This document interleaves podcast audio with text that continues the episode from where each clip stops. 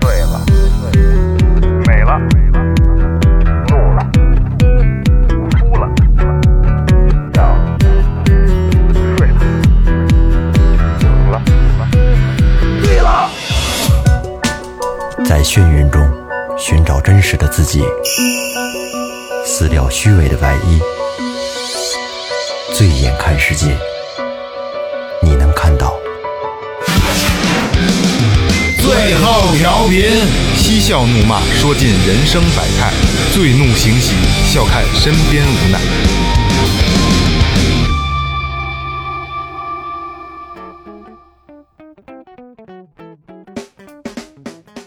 听众朋友们，大家好，这里是最后调频之世界真奇妙，我是你们的老朋友萌姐。哎，钓鱼穷三年，玩鸟毁一生，一朝学会狗撵兔，从此踏上不归路。万一恋上鹰，俩眼含泪望天空，玩鸽子就得疯啊！大家好，我是二哥，A K A Second Brother。大家好，我是老岳。雷子，呃，刚才那个开场也听到了啊，我们是最后调频之世界真奇妙，哎这是最后调频新开的一档栏目啊，嗯一个系列栏目《世界真奇妙》都有什么呢？一些奇怪的这个呃民俗文化，对，现象，嗯对吧？故事，然后可能涵盖了很多很多的种类啊，一些新鲜事儿，对对，新鲜事儿，就是大家可能呃，就是多少听说过、了解到，但是可能没没有了解那么深的。对，最后调频把它归拢到一块儿，给大家专门开了这么一档节目啊，一个系列节目。对，非常有意思。哎，对对对相，当于今年的一个算是浅科普吧。浅刻不浅刻，因为最后调频吧一直做杂谈，所以想做一些让大家有获取更好的一个这个这个谈资的这么一个一个一档节目，好吧？对。呃，其实我们也是研究了很长很长时间，觉得还是挺有意思的啊，最起码对对我们来说都是很大的帮助。呃，那行，那先把咱们的该说的说前面啊。微博搜索最后调频，公众号搜索最后 FM，关注我们新浪微博和公众号。嗯，这公众号里面呢有你们想要的一切，比如我们周边产品，我们搭上链接，然后我还那个我们还有很多我们这个平时日常发的一些这个图文的东西啊，比较有意思啊，关注量比这个这个大家这个比较喜欢啊，所以有什么事儿咱们在那儿就可以联系到我们。嗯，来吧，世界真奇妙。好，哦今天咱们说点什么呢？今天咱们说的是外来物种入侵，哎，关于小动物的，小动物的，还有植物，嗯，对，就是可能最常见，大家都听说过，比如说后边我们也要聊的小龙虾，咱们就是系统的小龙虾，就比如说还有像什么巴西龟，嗯这些都是对吧？咱们比较常见的，都是外来的物种，可能国内很多根本没朋友没有这个意识，他们是外来物种，对，是吧？觉得平时很司空见惯的东西，对对对，呃，外来物种不重要，嗯重要的是入侵那两个字。哎对对怎么对。入侵就的？之前没有的这个地方，对，入侵完了会造成什么样的后果？没错，其实其实啊，就是听着咱们说的还比较轻松，实际上它挺可怕的，嗯非常可怕的。对吧？来吧，那咱们走着，对，嗯第一个，嗯，第一个还真的比较常见啊，就是亚洲鲤鱼，就是咱们大李子，哎大李子。其实鲤鱼真的不好吃，有它那个肉有股土腥味儿。啊草鱼刺儿少。哦，对于我这种吃惯了海鱼的人来说，我吃不惯鲤哎鱼。哎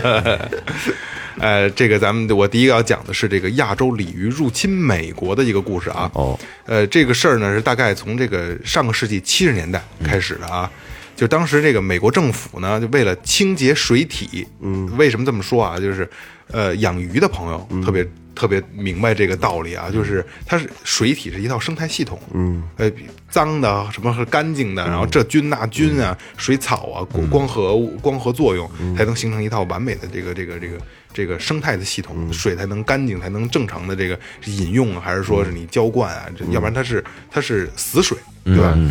所以就这个呃美国呢，从东南亚进口了一些，就是包括这个是当时有这个大头鱼、鲢鱼，就是鲢对西白鲢哎，白 白鲢，还有草鱼在内的，就是八种。就总共有八种啊，因为还有几种那个就是不不太常见，还有什么青鱼什么的，嗯，呃，亚洲鱼类投放到了这个美国南部的部分的养殖区，就是湖湖里边，嗯，只十只用了十年，只用了十年时间啊，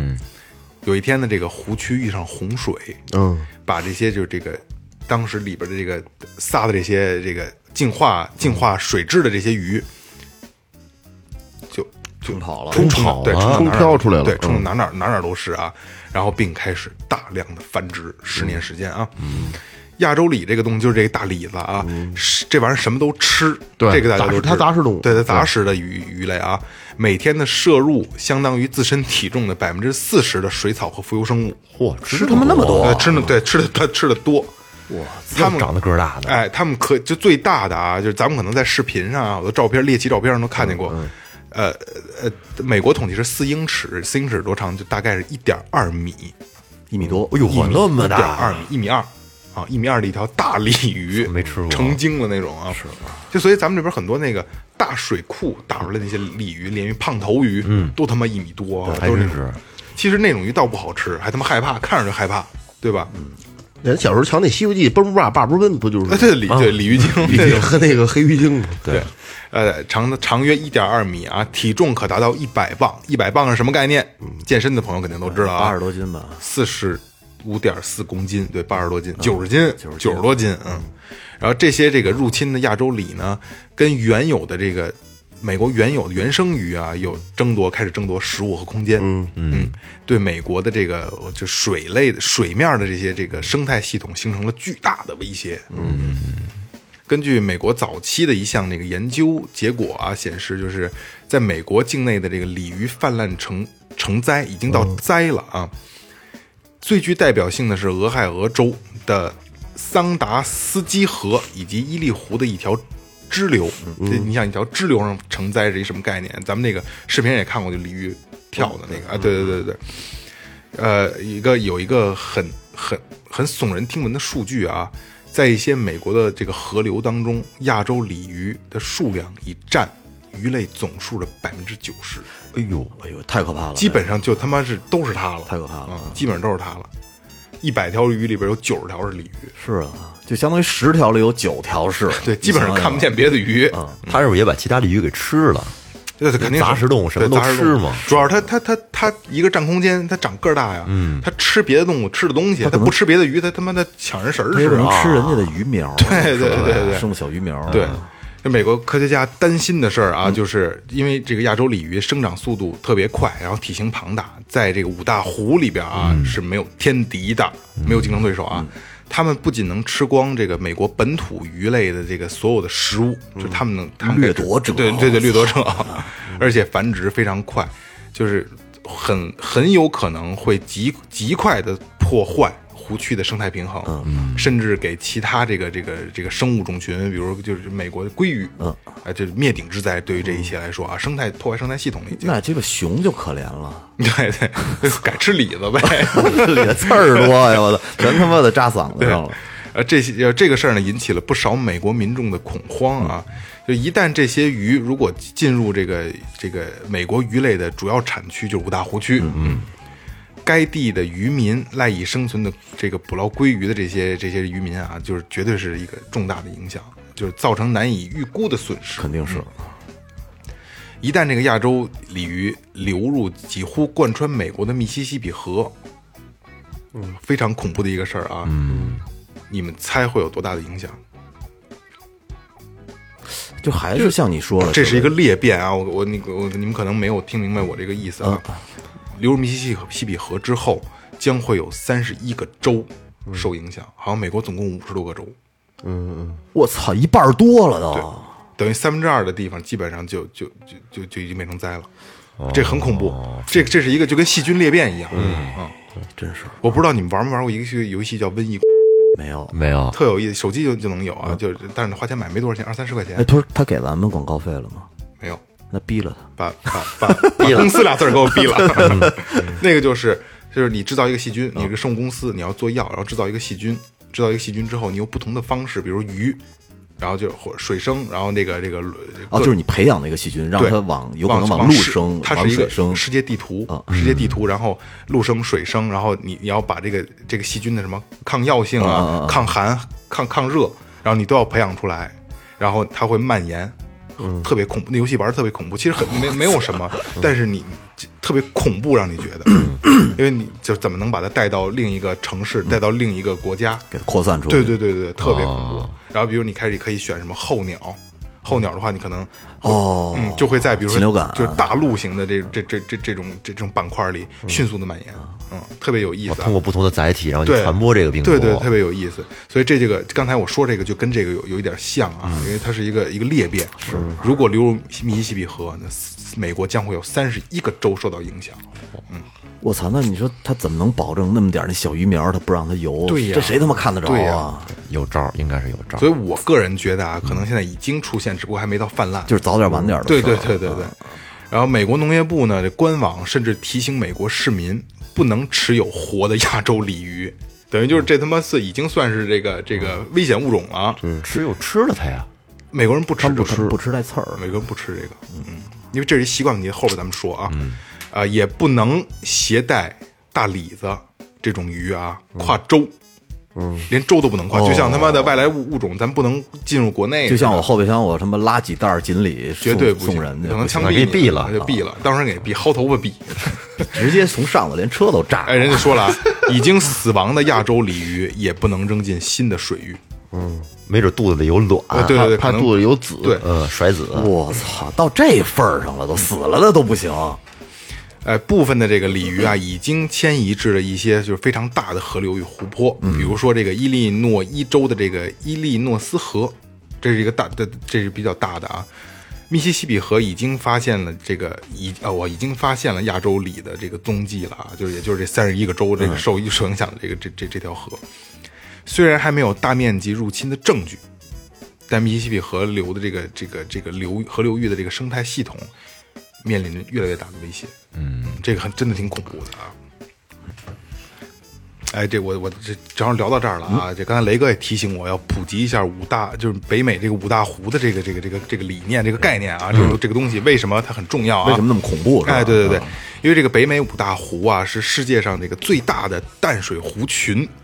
就是美国呃呃北美洲的这个苏必利尔湖、密西根湖、休伦湖、伊利湖和安大略湖这五个基本上就是相连的湖泊的总称啊，叫五大湖，约占全世界淡水总量的五分之一。我这是一个非常庞大的量啊，所以说这个，所以他们就是会担心这个东西啊。呃，接着往下说啊，这个大李子的事儿啊，呃，这个当当初这个美国引进这个亚洲鲤鱼的目的啊，是为了对这个工业化造成的这个水体污染哦啊做做治理。所以美国人认为，就是就是这些这些鱼是受过工业污染的，所以他们不不会吃。嗯嗯，所以他们就是就就就就不会考虑说，哎，鱼多我去吃它吧，嗯明白吧？不光是刚才咱们说的，就是美国人不吃哦不爱吃带刺儿的，对，嗯这也是其中也原因一个啊。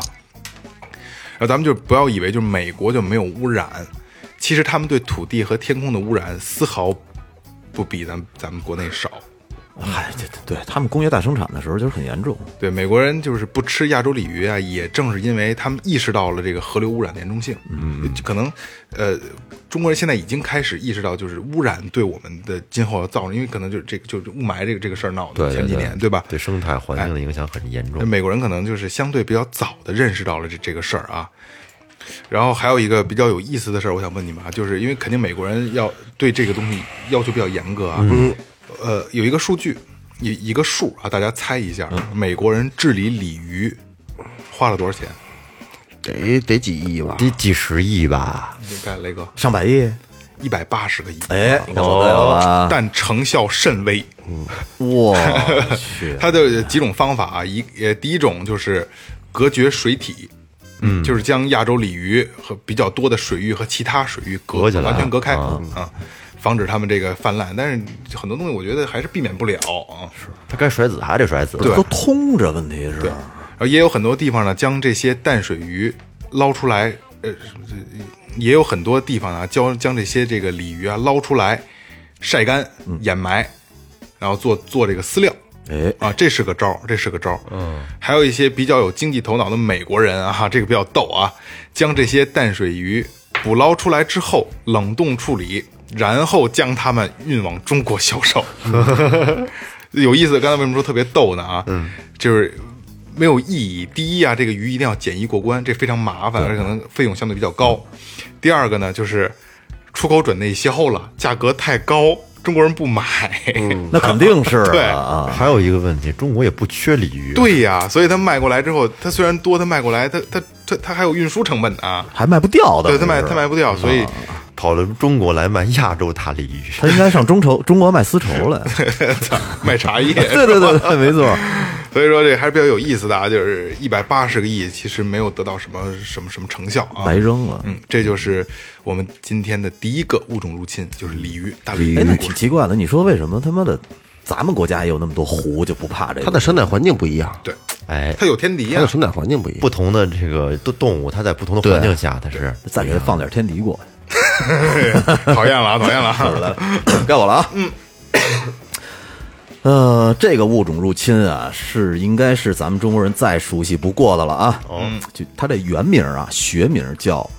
克氏原螯虾。啊，这就是小龙虾。哦对，其实就是小龙虾，马或者小叫马小。嗯嗯，咱们是是这样啊，因为它侵占中国、侵略中国、入侵中国，我觉得做不到，所以咱们先聊一聊它是怎么入侵欧洲的。好，这东西呢，到底是什么时候入侵到欧洲的？现在已经没有特别详细的这个线索可以追溯了。嗯但是啊，据说它原产于是墨西哥。嗯啊，唯一人们能知道的呢是，呃，小龙虾。呃，是因为当年欧洲他们是海运嘛，嗯，就特别是荷兰，他们的海运是非常发达，就是因为他们这个世界航运的系统，把这种生命力特别强的生物从美国顺着这个货船嗯带到了欧洲，而且哦是带到了欧洲当年呃最强的一个国家是荷兰，嗯，它不是故意带的吧？嗯，具体是什么应该嗯不可追溯了，已不是经对它对。它即即使不故意带，可能带过来一两只也也呃水产啊之类的，没错。呃，而且呢，他一到了荷兰以后呢，就是在他们的这个阿姆斯特丹啊和鹿特丹这附近，就找到了一个特别舒服的属于自己的栖息地，然后就在那儿生活下来了。没了， 对，而且呢，说今就是现在啊，你去阿姆斯特丹去旅游的这些人，还能从运河的船船上的时候，你就可以趴着那个船帮往里看，你就能看见水底有潜伏着密密麻麻的很多小龙虾。 哦，还是能看得见的啊，而且呢，相当难以控制。呃，为什么说它这是入入侵呢？就是对于这个荷兰来说，因为他妈的这个小龙虾特讨厌一个点啊，他们爱打洞，特别爱打洞，然后经常呢会在这个湖岸和人工构筑的堤坝的这个地基上去打洞。但是你对于荷兰来说，荷兰是一个低地国家，嗯，因为它它是低于海平面的，它周围是有一圈堤坝的，嗯，你如果要是被这个他妈小龙虾打穿了把它的堤坝给打穿了，那淹了对，那就太可怕了。而且呢，就是海水灌进来不说啊，还会影响到他们正常人的这个淡水的饮用系对对统，对都会受到影因为会响。它是肾嘛，对嗯然后呢，为了应对这场危机呢，其实荷兰政府想了很多办法。当年，嗯，他们想了一个，当时想了一个特别傻的办法，就是说你们去捕捞吧，捕捞完了我们政府来收购。嗯，但是呢，好多人就是钻了一个空子啊，他们不去捞了，让他们家自己养。嗯养完了呢，去交给政府，这多省事儿啊！对哦，然后就发现他妈越来越弄越来越越多，多越弄越多，这东西繁殖快，好咬啊！就是啊。然后最后呢，这个荷兰政府也没辙了，他就冒着违反欧盟的有一些规定的这个风险，允许民众去捕捞并且贩卖。哦，对，就是我我们政府不收了，但是你们可以捞捞完了以后，你们爱卖到哪儿卖到哪儿。嗯，结果这个方法起到了一个挺大的作用。嗯啊，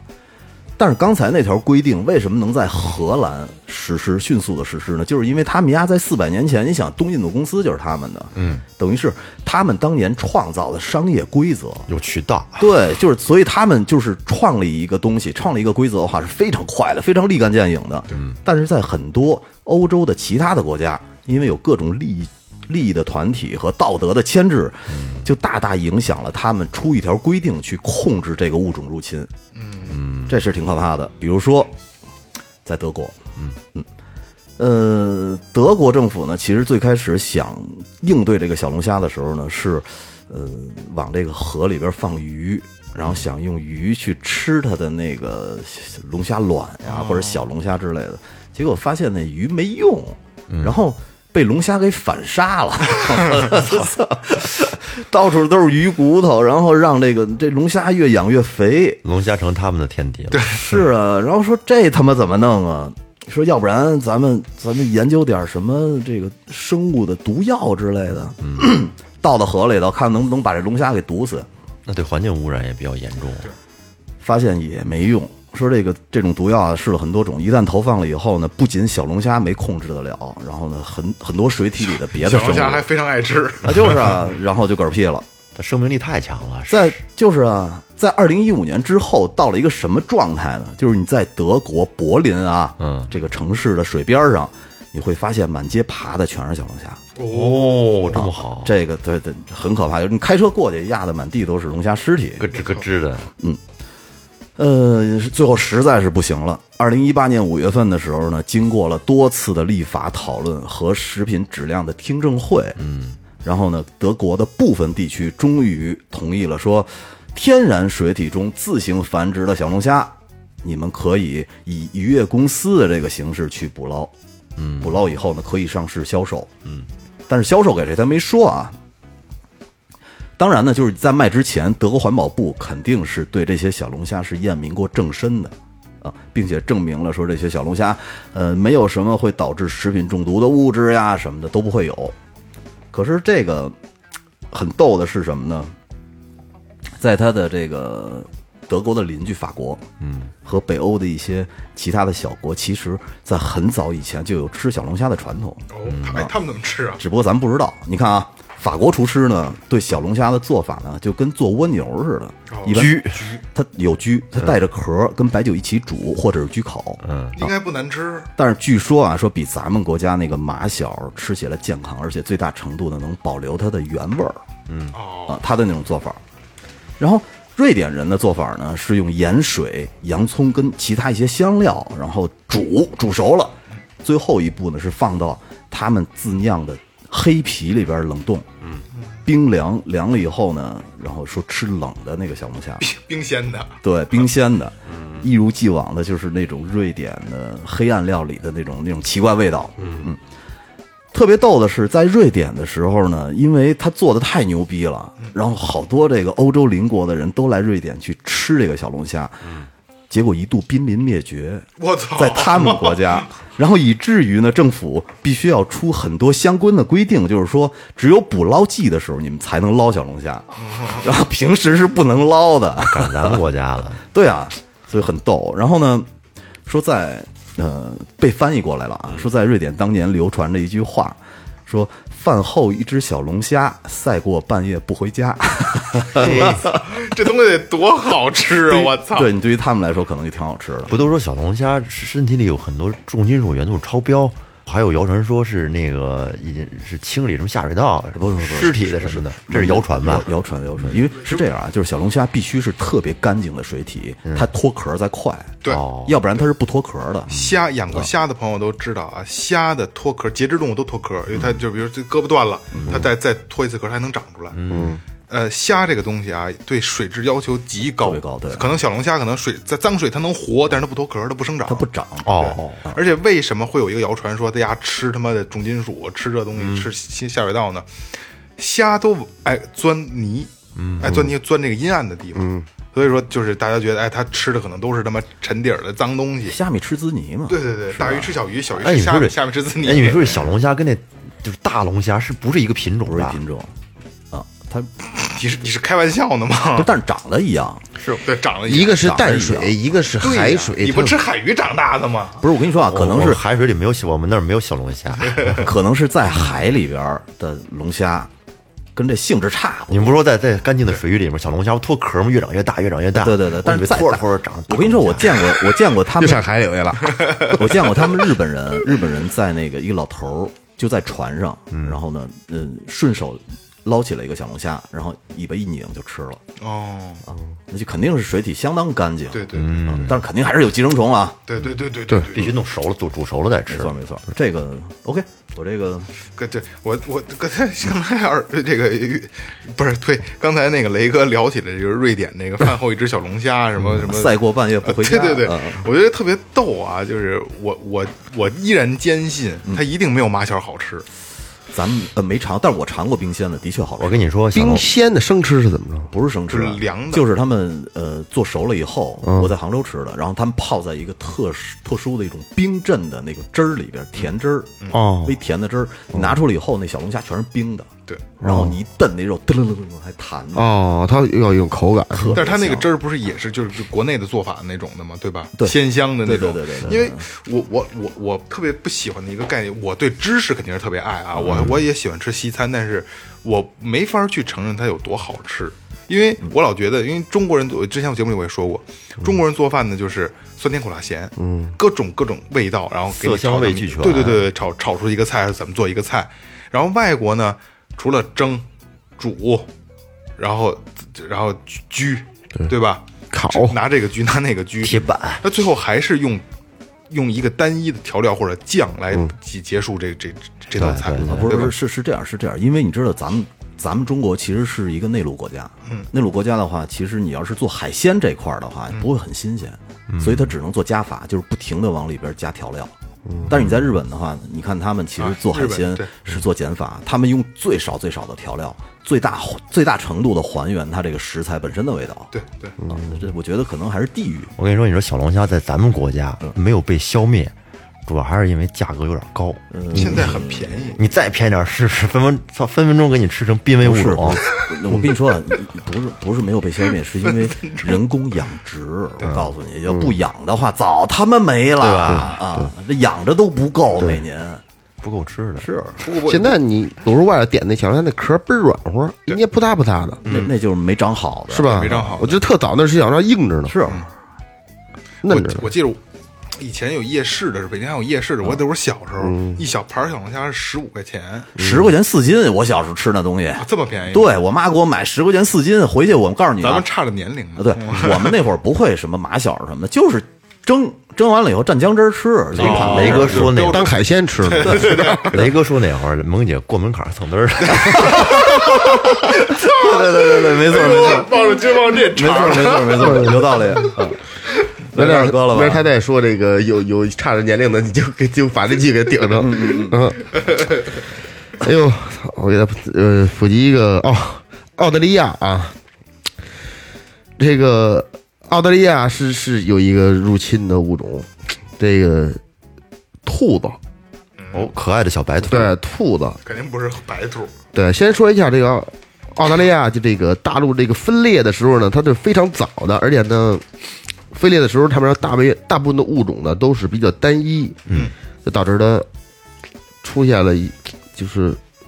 动物的身份独特。然后还有一特点就是他们那边啊，就是澳大利亚，它没有什么特多的这种掠食者，嗯嗯，就是哺乳动物都是吧，雷哥雷哥去过澳大利亚，澳澳大利亚动物是不是都挺温和的呀？不是，其实澳大利亚是世界上毒虫最多的一个一个国家。哦，毒虫多。对，啊毒虫昆虫是多有毒，嗯，昆虫最多的一个国家。就是因为他们这个这个动物比较单调，所以就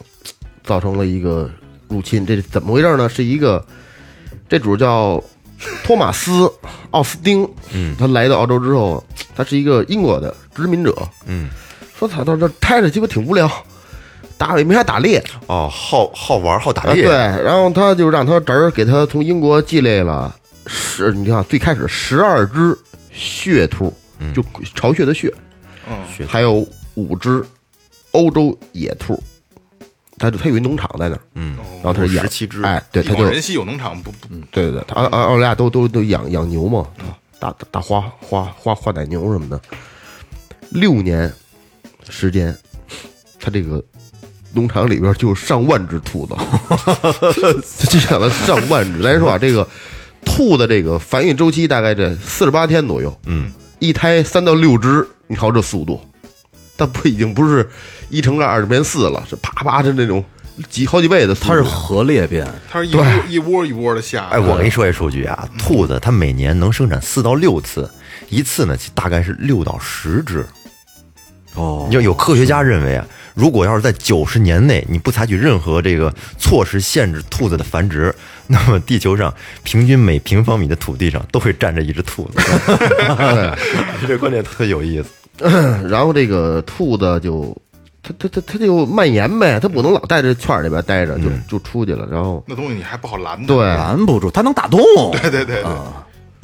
一下蔓延到上百公里以外的地方。就是在其他的这个国家，兔都都会面临就这个黄鼠狼或者它天敌，但嗯它澳大利亚没有，澳大利亚没有啊，没有黄鼠狼是吗？不没有对，他就是老大。没有能治治疗治疗它的东西，澳大就利亚也没有狐狸吗？没有。我操，咱们不应该提出这这这种特殊制到 到十就那个时候没有啊嗯，后来有了。到十九世纪的时候，澳大利亚兔子已经超过了一百亿只。十几世纪全球100亿哦全球人口才二十亿人，你想想，一百亿，我操，这精子数对量啊，而且一个人可以吃五只，而且他们就这兔子，它是食草的，啃食这个植被、畜牧业，就把人家那娘牛吃的那些草，嗯我你妈啃吃了的，我操，这这一下他妈失衡了。牛没得吃了，对对对对对，就是由于这个兔子，就托马斯这主带来这这这六只十七只兔子，嗯造成了就是澳洲的这个原有生物十多种的灭绝，嗯 把人食物给弄食食物给吃光了。对，这哥们儿当时真是没考虑后果对，就是目前来目前来看啊，就是咱们这这第一轮的兔子已经兔子是成为了最凶的对灭绝就已经是灭绝灭绝别的物种的一个一个生物了。有人还说没考虑后果，我操！我跟你说，那玩兔子都不算什么。当年库克船长发现澳大利亚的时候，杀他妈的澳大利亚土著杀了多少啊？嗯，把人就当他妈的猎物一样去枪杀，就玩儿，对你那养几个兔子算什么呀？也不是他们 家，那二轮继续，这时候这这时候这这个人们就是啊。澳大利亚这帮人就就就觉着，操，这事儿有点严重了，是个事儿了啊！对对该对，该出手了对。对对，这种这时候也没招了，我操，这说捕猎吧，嗯，那哪那哪弄得过来呀？对， 也没百亿也没只连闲工夫什么啊他，妈概念？套兔子想多少套？手都被威折了，我猎杀、陷阱、嗯，赌洞，有因为那个他那个洞穴叫什么？那个穴兔嘛，你刚才要说冻兔是吧？洞兔对，而穴且兔，而而且狡兔三窟，甚至有对有邪我他妈把那个胡萝卜下上药。其实肚子根本不吃胡萝卜，对，兔子不吃胡萝卜，没用。然后后来这说，操，不行，弄点天敌吧，就是以以暴制暴吧。玩鹰，对，弄了一大堆狐狸，弄了一大堆狐狸呢。这兔子你甭瞅，操，你瞅它白不见劲儿的，就灰小灰兔、小白兔的，它怎么跑得快着呢？对，快是这帮狐狸一瞅，它逮这兔子不好逮。 这个澳洲这个有带有带的这这这这种动物，就专门有有它有一种，它都都专门有有那个育儿带嘛。嗯，说这种动物懒逼着这好好逮这个， 就你怕那帮狐狸不逮这兔子，开始追这帮子吃。 我操，这人狐狸有成灾了，哦吃袋鼠对是吗？，就是有有，但是还有这种树袋熊什么，我我就带那懒特懒那种的，哦就就逮他们，带雷动物啊特别这多这而且这带雷动物特别这他妈温温温顺。对对一对，会儿又一会儿又作一雷，又开始 就开始捕杀狐狸，自己作一雷。啊作一雷，就二哥就讲了点故事啊，咱们其实你看，我跟雷哥讲的都倍儿认真，二哥一上来就是托马斯谁谁谁这主啊，怎么怎么着，他侄儿怎么怎么着，自己给自己作一雷， 我啊，操！我你听那就就是这样，然后你听后头还有意思呢。后来政府，澳洲政府悬赏，嗯，两万五千英镑来征集，就消灭这个这个这个办法，大名鼎鼎的一个法国生物学家，操，派了呃仨研究员，试图用这个什么鸡瘟乱菌呐、消灭兔啊，这都不理想，给弄弄细菌战，我操，七零幺来了。细菌战对，后来修还修了一个长达三百公里的这一个篱笆阻拦，但是它这个风吹日晒的这个这个这个雨林呢，这个篱笆慢慢没损坏也不行。还有一个就是兔子它他妈打洞，它钻，这就特荒唐的一个做法。对，啊它从那边能钻出去，这根本就没用。它投毒也不成啊，它破坏生生态生生态环境啊。直到二十世纪的中期，就是咱们人就全人类啊，有出现了一个特别比较厉害的一个东西，就现在比较比较比比比比较威胁的，嗯，也这个都牛逼的国家都有这东西，生化武器。哦，它有这个了。然后这个是从美洲引进来的叫粘液瘤病毒，这个病毒就是天宿，就是这个美洲兔，弄完之后致命。哎，你说这完鸡蛋巴了是就一物降一物啊！对操！感染之后百分之九十九的都歇逼，哦，没戏。五二年估算，从古就一五二年啊，我根据生物学家估算，大概已被消灭全澳洲百分之八十到百分之九十五了哎。呦，那还挺成功的。，行，对这但个是招儿管用，但是留下的那一批就是带抗体的，就最牛逼的。 所以现在可能澳洲兔都比较狠， 就一般球都降不住，就毒药都毒生化武器都他妈生化能武器扛都过不去管，扛过来了。都扛过去了。然后这个后边还有一个小的一个什么呀，小贴士啊，就是这个兔子，咱咱这边也有养养过兔子吗？养过，死了八只，家兔，养过，不是吃屎都长那玩意儿。不不不我养兔子不好养养死了八只，嗯，你听我说啊，这个拉稀拉的，兔子就在这，比如说你下了一窝小兔，最好是不要去碰它。嗯，如果你一旦你你你摸它了，或者你手上有什么味儿，你沾到那个小兔身上了，我兔妈妈就不要它了吧？就吃了，咬死，我操，是吗？对，咬死吃了。不能沾上人味哎，儿，对，它不要了，这孩子，这真他妈小小家伙阴。然后怎么破解呢？拿这个，他拿这个尿，拿这个就是小兔的尿或者大大兔的尿抹在身上，把这味儿给它压过去。我以为滋他呢，拿你的尿是 吧？我 大兔子更不行了，你怕这孩子可不脏，太脏了，呛死成了他妈黄兔了都，我操，有点上火。哎你知道你二哥刚才说那个粘瘤病毒，嗯，我我特早以前，呃，十几年前吧，我们家闹蟑螂，后来就是呃农科院的一个老师，嗯，是我们我们的一个也是一朋友，他给我们推荐了一个药，呃，叫什么什么什么什么，那药现在可能没有了啊，就是他们农科院自己内部做的一种药，呃，那个药就是里边有一叫叫那个绿将军，是一种菌，嗯，然后说那个携带很多个孢子，嗯，只要你你撒在那个那个蟑螂出现的周围，嗯，然后蟑螂只要蹭上那个东西以后，它就会在它们的族群里传染，哦，传染完了以后呢，你过一段时间你会发现那个蟑螂是一个什么状态呢？就像木乃伊似的，就是被一圈绿绿色长毛的东西给糊起来了，就哎呦，对，就全就成一个小木乃伊了。然后你你就会陆续发现你们家有那些小木乃伊出现，小多鸡巴脏！啊，对，但是他那啊那个你必须对人没事弄这儿样，然后就你们家永远不会再有这东西了，特哦还真管用没了，这这这瞬间就没了，生化啊武器，，就可能也不是瞬间，几个月吧，嗯就没了。听见了吧？想买这种药的，联系最后调频。没有了。我前段时间查过，那谁那个断货了嗯那个树文儿哦树文儿想要，后来我查，之前查的时候有，后来再查就没有了。我觉得可能这种生物的东西卡的还是严，你再过段时间，你给树文哥发微信，树文哥，我这身上长绿毛了。我找着这药了，没弄好，弄一身。 哎，岳会计，嗯，我说的这个啊，是在夏天的时候，最让人愤怒的昆虫是什么呢？苍蝇、蚊子，对了，蒙姐答对了，哦蚊子。蚊子我。操，这他妈苍蝇没那么讨厌，蚊子才讨厌。苍蝇没那么讨厌，行，但是这蚊子里面最让你觉得恨得慌的是什么蚊子？什么样的蚊子？黑黑色花蚊黑子色黑色白斑点的那大个花蚊黑白花纹儿对对的对那对种对蚊子。那那挺挺讨厌花蚊子，这种蚊子你知道叫学名叫什么蚊子吗？叫亚洲虎蚊，我操，凶凶凶，虎多狠啊！蚊子操！还有还有一名也叫白纹伊蚊，这是学名呢？学名嗯，白蚊子， seven eleven，操，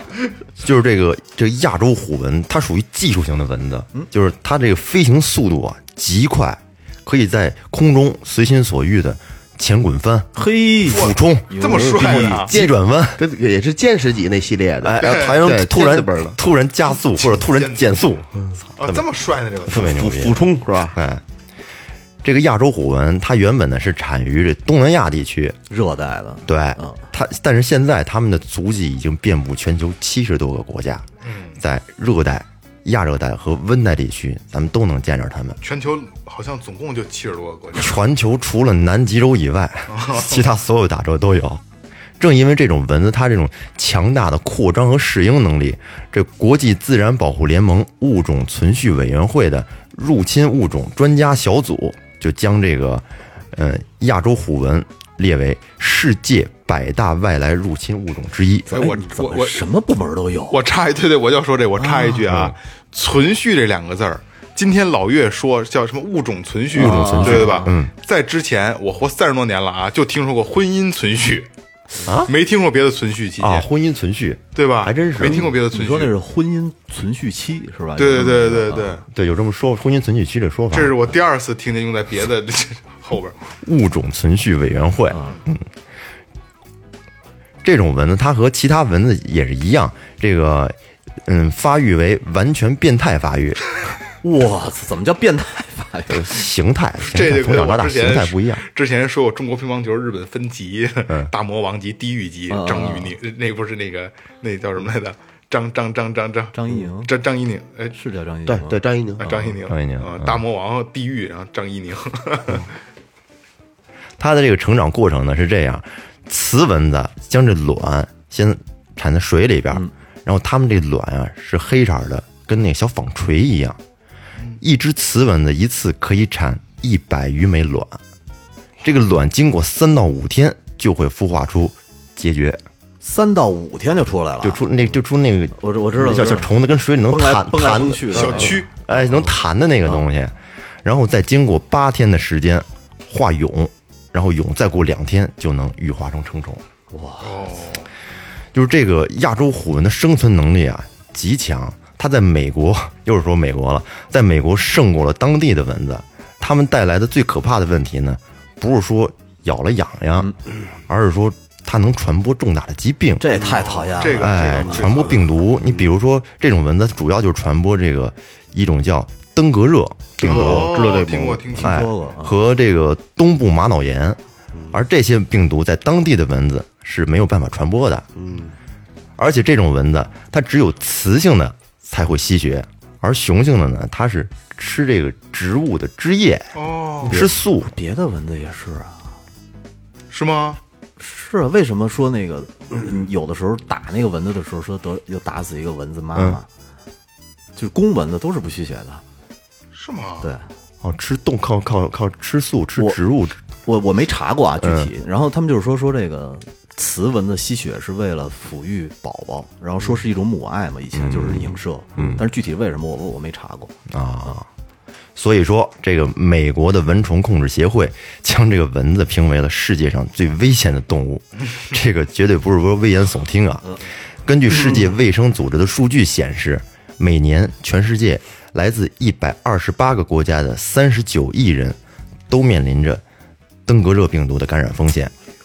每年约有五十万人因患登革热需要住院治疗，而且其中很大一部分是儿童患者。哎呦，而且这里面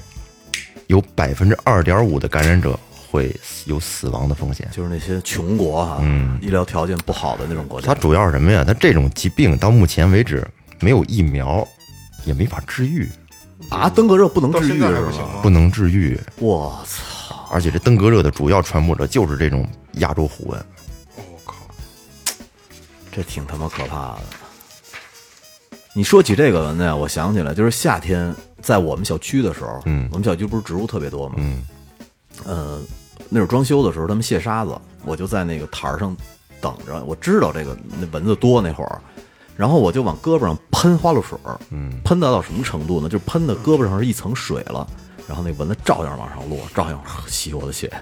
我操哎就是我看完就凶成这程度， 我操！是是那个是是这虎纹吗？就是这个呀，而且我白告花诉的蚊你子，就是花蚊子，是往脑袋上撞，往脸上撞的那么一个状态，我们小区这蚊子也特多他。根本就不挑地儿，摁上这一嘴，就是啊，我太可怕了。我听完这个，我觉得真是操，咱们现在能平平安安的坐着录音，真太不容易了。我记着当年咱们拳馆在在在那个学校里边的时嗯候，呃，秋天就是秋就是蚊子最后一茬儿的时候啊，嗯逮一口是一口的时候啊，在外边聊天儿，二哥你记得吗？对，没有你你感受不到蚊子说在你身边飞，他们都是你看得见蚊子的这一一宗一宗的嘛，就是，日就碰你一下就一包就一包，碰你一下就一包。而且这种蚊子，它不，它不跟不不跟那普通蚊子似的，咬上是一个小包，你你对你快快什么，没多长时间下去了，它这种蚊子咬上之后它是肿，是，而且那感觉是属于那种胀痛、痒胀痛。我呼吁一下，我呼吁一下啊，你就是如果真是有有干物业的兄弟啊，嗯，你们买一个那个烟雾机，因为我之前见过一个小区，就是北京市的一个特别好的小区，嗯，人家每年到入夏之前，